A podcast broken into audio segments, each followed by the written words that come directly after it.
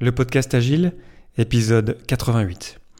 Abonnez-vous pour ne pas rater les prochains et rejoignons-nous sur la communauté des agilistes sur lesagilistes.com où on échange, où on grandit ensemble dans le complexe. Et juste avant de commencer cet épisode, je dois vous parler d'Agile Tour Zurich, qui va être le premier Agile Tour à Zurich en Suisse, euh, là où j'habite. Euh, j'ai la chance, j'ai l'honneur de faire partie de l'équipe d'organisation. Et donc je vous invite à partager autour de cet événement parce que c'est euh, pour moi tout a commencé dans l'Agile il y a de cela une dizaine d'années avec l'Agile Tour, avec Agile Tour Paris. Euh, j'ai participé à plusieurs Agile Tour Paris. Euh, j'ai participé à plusieurs Agile Tour Montréal. J'ai fait partie de l'équipe d'organisation d'Agile Tour Montréal. Et cette année, je suis vraiment très excité de pouvoir participer à l'organisation de cette conférence parce que c'est voilà, un moment important dans l'année pour les agilistes. Les Agile Tours, on se rassemble dans, les, dans nos communauté locale euh, pour échanger encore, avoir ce rendez-vous, reprendre de l'énergie, euh, apprendre des choses. Donc euh, voilà, l'invitation est lancée. Je vous invite à, venir faire un petit tour à, Zurich en Suisse. Ça va se passer en anglais parce qu'on veut ouvrir ça aussi à un public international et ça va, ça va vraiment être génial. Donc voilà, allez faire un petit tour sur le site web agiletourzurich.com et je vous en reparlerai peut-être ou peut-être j'organiserai euh, euh, un enregistrement là-bas, ou avant, après, je sais pas. En tout cas, euh, j'y travaille fort. Et je suis vraiment très impatient d'y arriver. Ça va être le 24 novembre 2018, dans 5 semaines. Ça approche vite. Et, et voilà. Agile Tour Zurich, l'invitation est lancée. N'hésitez pas à partager autour de vous. Et maintenant, on démarre avec l'épisode du jour. Bonne écoute.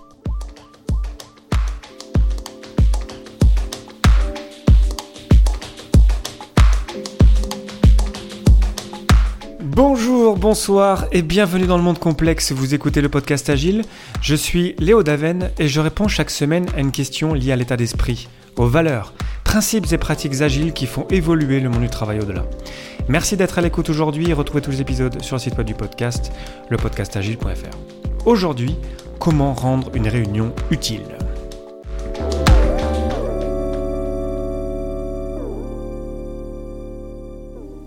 Qui ne s'est jamais plaint des réunions?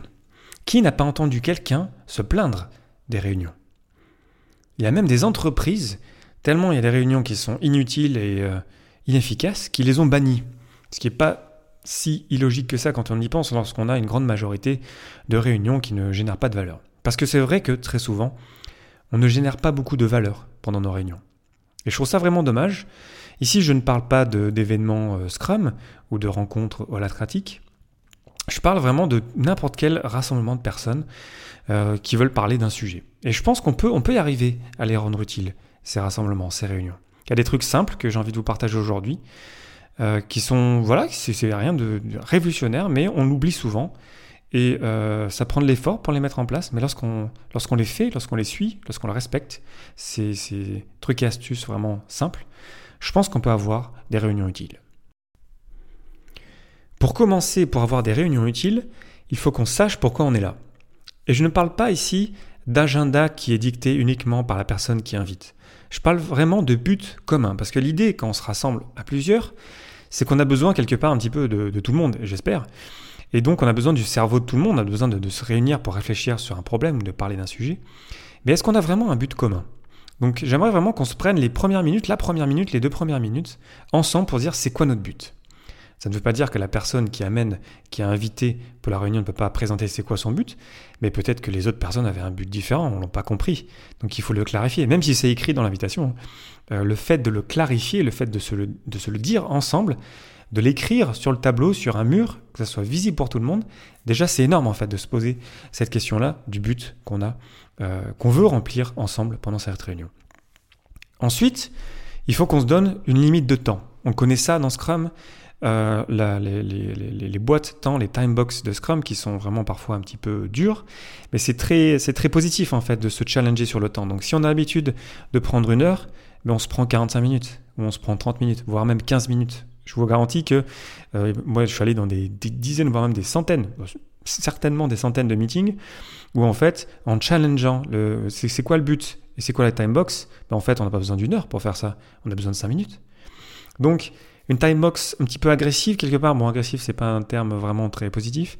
Mais voilà, une time box qui soit vraiment dure pour nous forcer à nous accorder sur le but.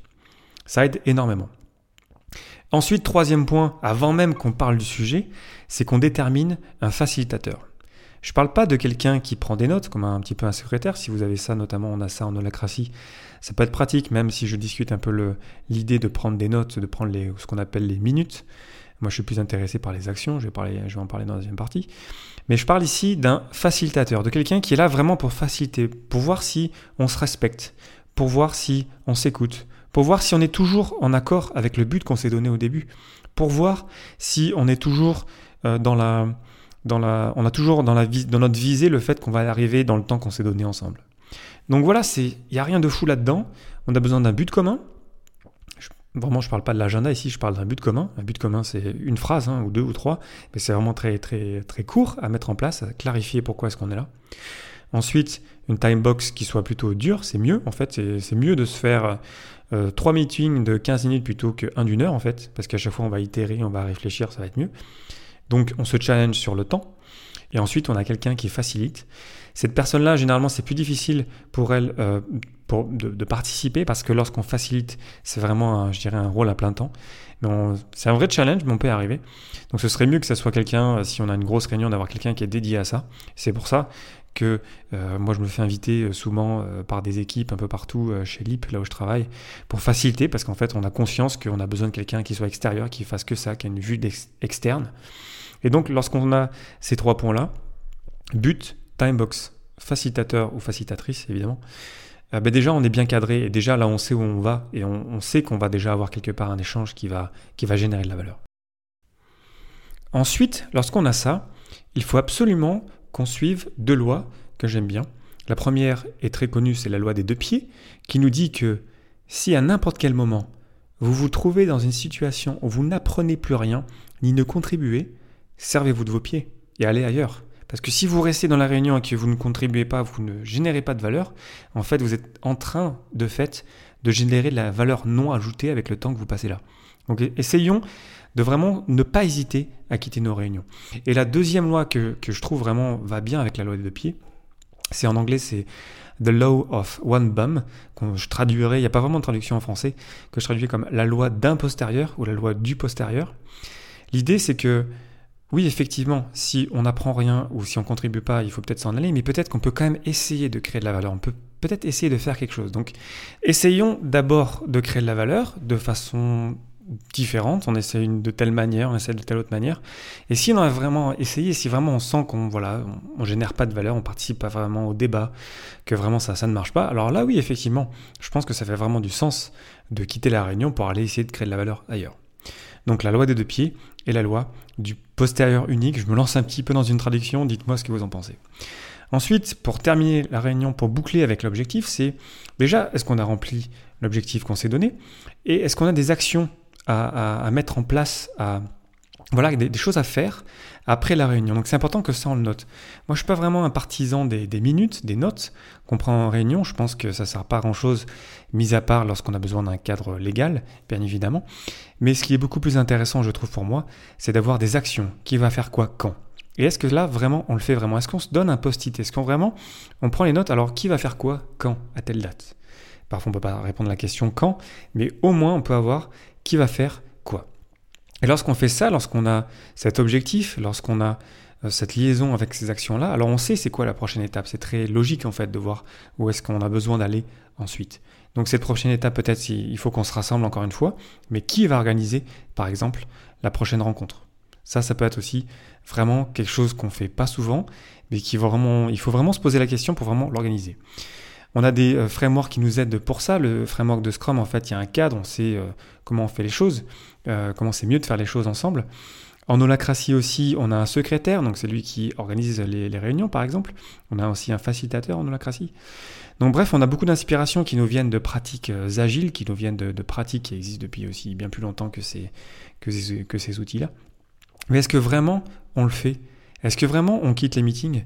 Euh, dont on sent qu'en fait ça nous a pas servi à grand chose. Parce que si on se plaint d'un meeting en fait où on est resté, on se dit oh, ça servait à rien, mais en fait euh, on aurait dû partir. Vous voyez ce que je veux dire? C'est pas c'est pas normal qu'on s'en plaigne et qu'en fait qu'on ne fasse rien. Donc je vous encourage à, à quitter les, les, meetings en fait. euh, à, vraiment vous poser la question est-ce qu'on génère la valeur, à essayer avec la loi du postérieur pour essayer de se poser la question comment est-ce qu'on peut créer de la valeur? Et lorsqu'on fait ça, je pense que vraiment, on peut avoir vraiment des réunions utiles, cadrées, précises, même je dirais euh, énergisantes, parce qu'on sait où est-ce qu'on va ensemble. Alors pour conclure, quand, je parle de ces trucs-là qui sont vraiment pas fous, on les connaît tous, hein, je, sais que je vous ai rien appris aujourd'hui, mais par contre, est-ce qu'on le fait vraiment? Est-ce que vraiment on a cette discipline de se poser la question quand on rentre à réunion, c'est quoi la timebox Prendre l'habitude de prendre la montre ou le téléphone, en plus c'est pratique aujourd'hui, on a tout le temps nos téléphones avec nous, on met la timebox au milieu de la, de la, de la table qui est visible à tout le monde, on dit on va prendre ce temps-là pour régler tel problème, telle situation qu'on a écrite sur le mur. Déjà là, ça part bien. Et donc c'est plus difficile parce que du coup ça devient un petit peu plus dur, plus cadré. Mais par contre en fait c'est là où ça marche mieux, c'est là où ça devient excitant de venir là. On sent qu'on va, on participe à la création de valeur. On n'est pas juste là assis à contempler ou à se poser qu'est-ce que je fais là? Et bien sûr qu'on a besoin de ce cadre-là. Au début quand on met ça en place c'est un petit peu embêtant parce qu'on sent qu'on est cadré quoi. Mais on sent la valeur, on sent que ça fait du sens, et c'est ce que nous offre en fait par exemple Scrum. Chaque événement de Scrum est timé, est précisé, on sait c'est quoi le but, et du coup en fait c'est ça qui fait que ça devient intéressant et fun d'y participer parce qu'on sent qu'on participe à quelque chose. Pour terminer, j'ai une question pour vous. Quels sont vos trucs à vous en réunion pour les rendre utiles, pour vraiment sentir qu'on participe à quelque chose d'intéressant? Partagez-les directement sur le site web du podcast, lepodcastagile.fr, ou directement en réagissant sur mon compte Twitter, Léo Daven, ou dans la communauté des agilistes sur lesagilistes.com. Merci de m'avoir écouté, c'était Léo Daven pour le podcast Agile, et je vous souhaite une excellente journée.